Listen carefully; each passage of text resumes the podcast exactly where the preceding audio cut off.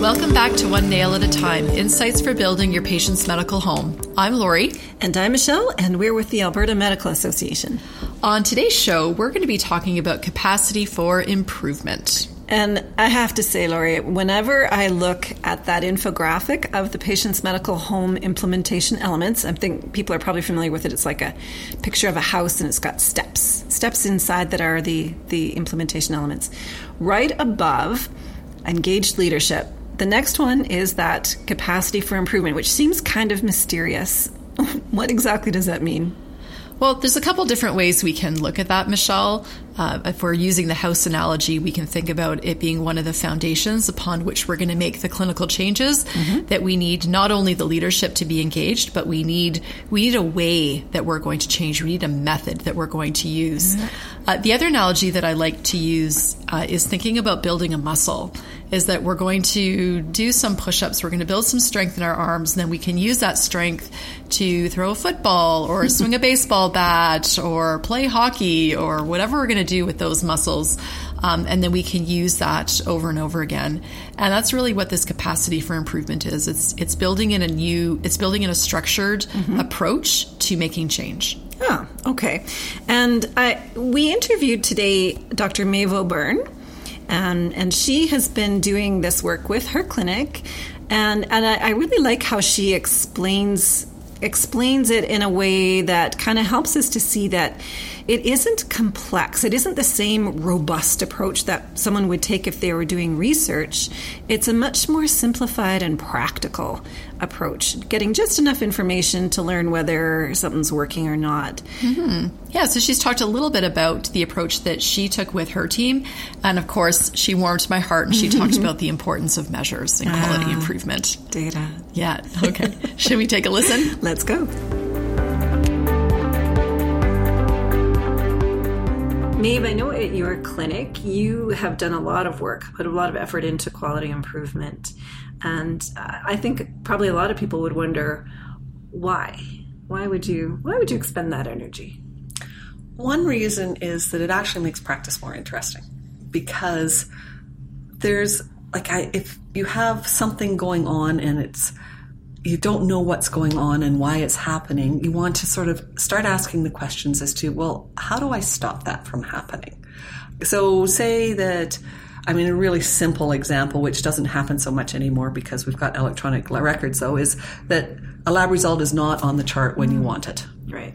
And so, how do you fix that? Well, the way to fix it is to go through a quality improvement process to try and figure out how it can be there when you want it there when the patient comes to see it. Hmm.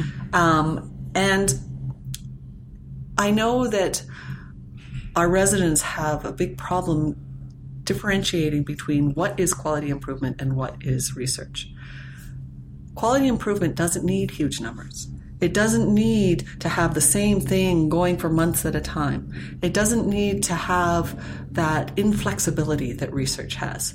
So quality improvement can be done in a clinic with looking at 10 charts and seeing, okay, so we had 10 charts that didn't have the lab results there. How, what was going on that they didn't get there? And just looking through that and then making a change and then taking some random 10 charts and seeing if the, it's still a problem. Yeah. So it doesn't have to be, and then if we find, well, we have fixed it or we didn't fix it, then trying something new it doesn't have to be that, okay, this is my intervention and I'm going to do it on 2,000 people to see if it works. Right. Yeah. So because you don't need that kind of rigor. You don't need yeah. that. It's not the point. You're not trying to make new knowledge. You're trying to fix your own system. It's right. totally for you in your own clinic. And so it gets rid of some of the frustrations of practice. It's fun to do because you know you're making things better. Yeah. You know you're improving the care for your patients.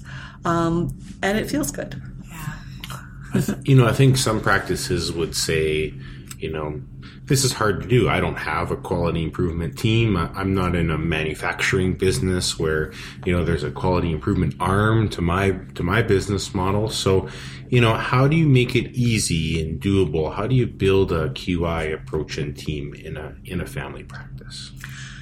Well, I think one of the really important starting places is to get the entire clinic together because it's not or if it's a huge clinic, getting one of each of the roles together because it's not a physician only practice. That doesn't work. It needs to be the whole, all of the roles in a clinic because your receptionist can see things that you don't see.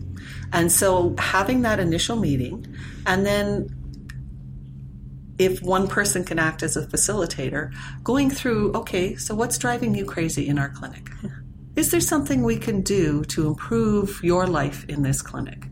And approach it as that as opposed to, okay, reception, you keep making a mistake about this.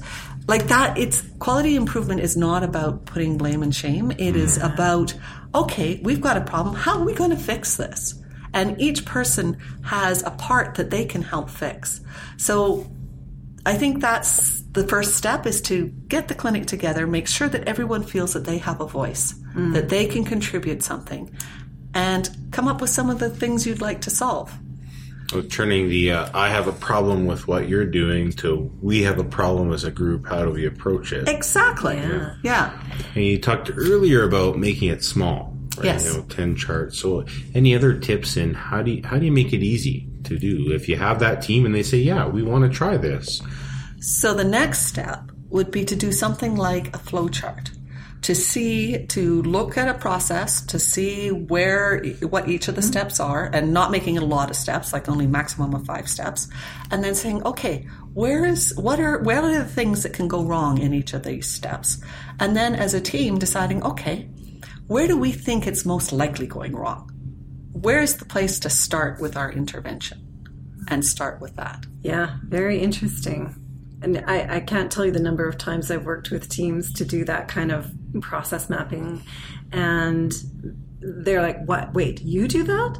Well, I do that. So for years, they've been duplicating process. So it can be so enlightening to do that kind of exercise. Or, or well, you do that that way. I do that this way. yeah. or, and then the reception team says, well, of course, yes, we do it this way for this doctor and this way for this doctor and this way. And the amount of effort that, uh, and, yeah. you know, it's so inefficient. I actually went into a clinic where I was acting as a facilitator for them. And that was the thing. They were all telling their nurse about like how urgent something was to recall a patient and they were all doing it a different way. And so she was having trouble figuring out is this doctor's urgent more urgent than that doctor's urgent and they didn't even know that this was going on. And as soon as they knew it was going on, they all came to an agreement as to what the best way was to have how urgent something was. And it made the nurse's life a lot easier. It made all of their lives easier because when they said something was really urgent, it was actually getting done at the urgency they thought it should be done because she knew exactly what they meant. Yeah. Yeah. yeah. Nice way to remove some of the um, some of the inefficiency that might be in some of our practices through mm. a couple fairly simple steps when yeah. you think about it. And most of it is just thinking through what it is you're actually doing. Yeah. Because a lot of us don't even bother. Well, it's not that we don't bother, it's that we it's hard to take that time to sit and look at your practice because it's not a money generating thing, although it can be when you actually make the efficiencies. Yeah. Um, and it's it's extra emotional work. But the no pain, no gain thing actually fits in because if you are willing to go through that emotional work and take that time, it can actually make things a lot better in the end. Yeah. Do you find obviously you're you're measuring as part of uh, part of your QI approach? Do you find um, you know when you can share those measures with the team, does it have an impact? Well, I think the first thing to say is the measurement, the baseline measurement is the most important thing mm. to start with mm-hmm. because as physicians, we want to fix things. Mm. So as soon as you see a problem, say, okay, let's fix it. Yeah. but if you haven't actually measured how big the problem is, mm-hmm. one, you don't know if it actually is a problem. And two, you don't know whether you've fixed it or not. And that's where the small things come in, where you don't need tons and tons to see how big the problem is. Like if you have 20 charts and three of them have an issue, then you do your little intervention and next time one has an issue, you know that you've made some of an improvement, but you haven't totally got rid of it. And then you have to make a call as to whether you've made it good enough or whether you actually want to really fix it. Um, so that baseline measurement is really it, important. And then when your whole team can see that the intervention has made a difference, it's exciting. You're sort of yeah. like, yes, we've done it. Let's try something else. now, before you try something else, do you celebrate? Um, that's a good question. You should.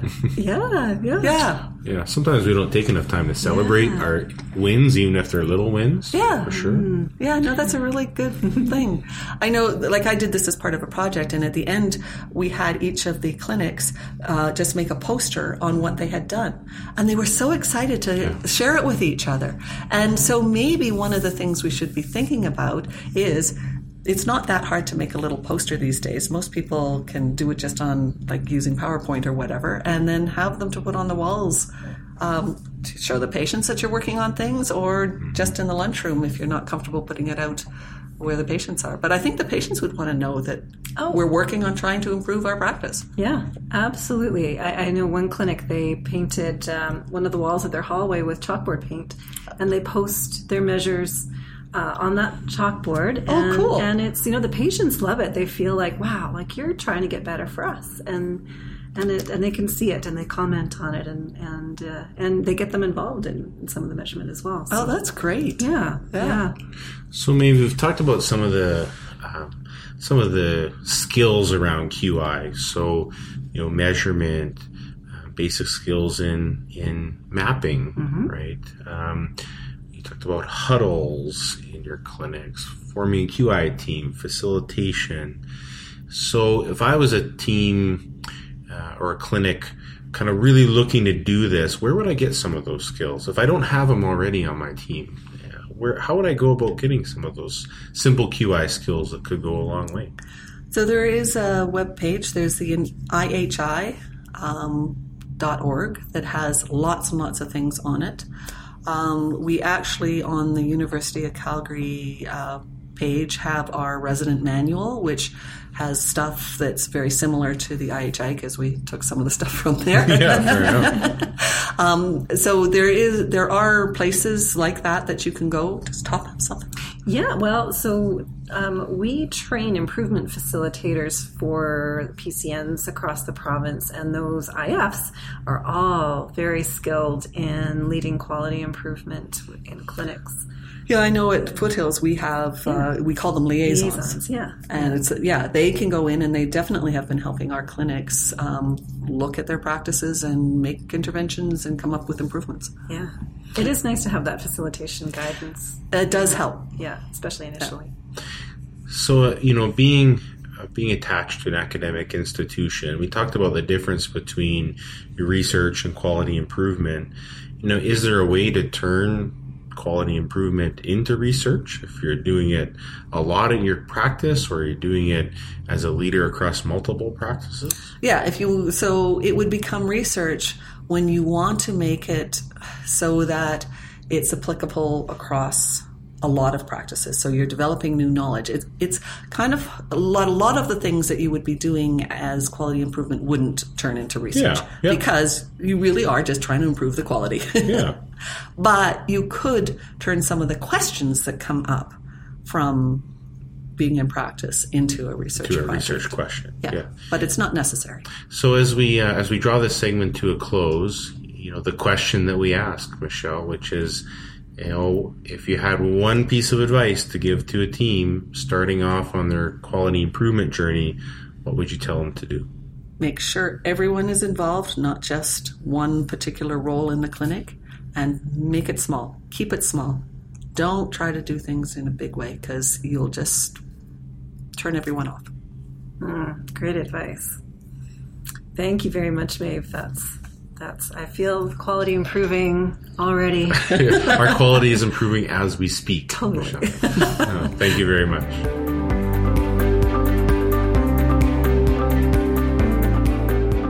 Thanks so much for tuning in. Check out the show notes for links to the tools, resources, and websites that were referenced in this podcast.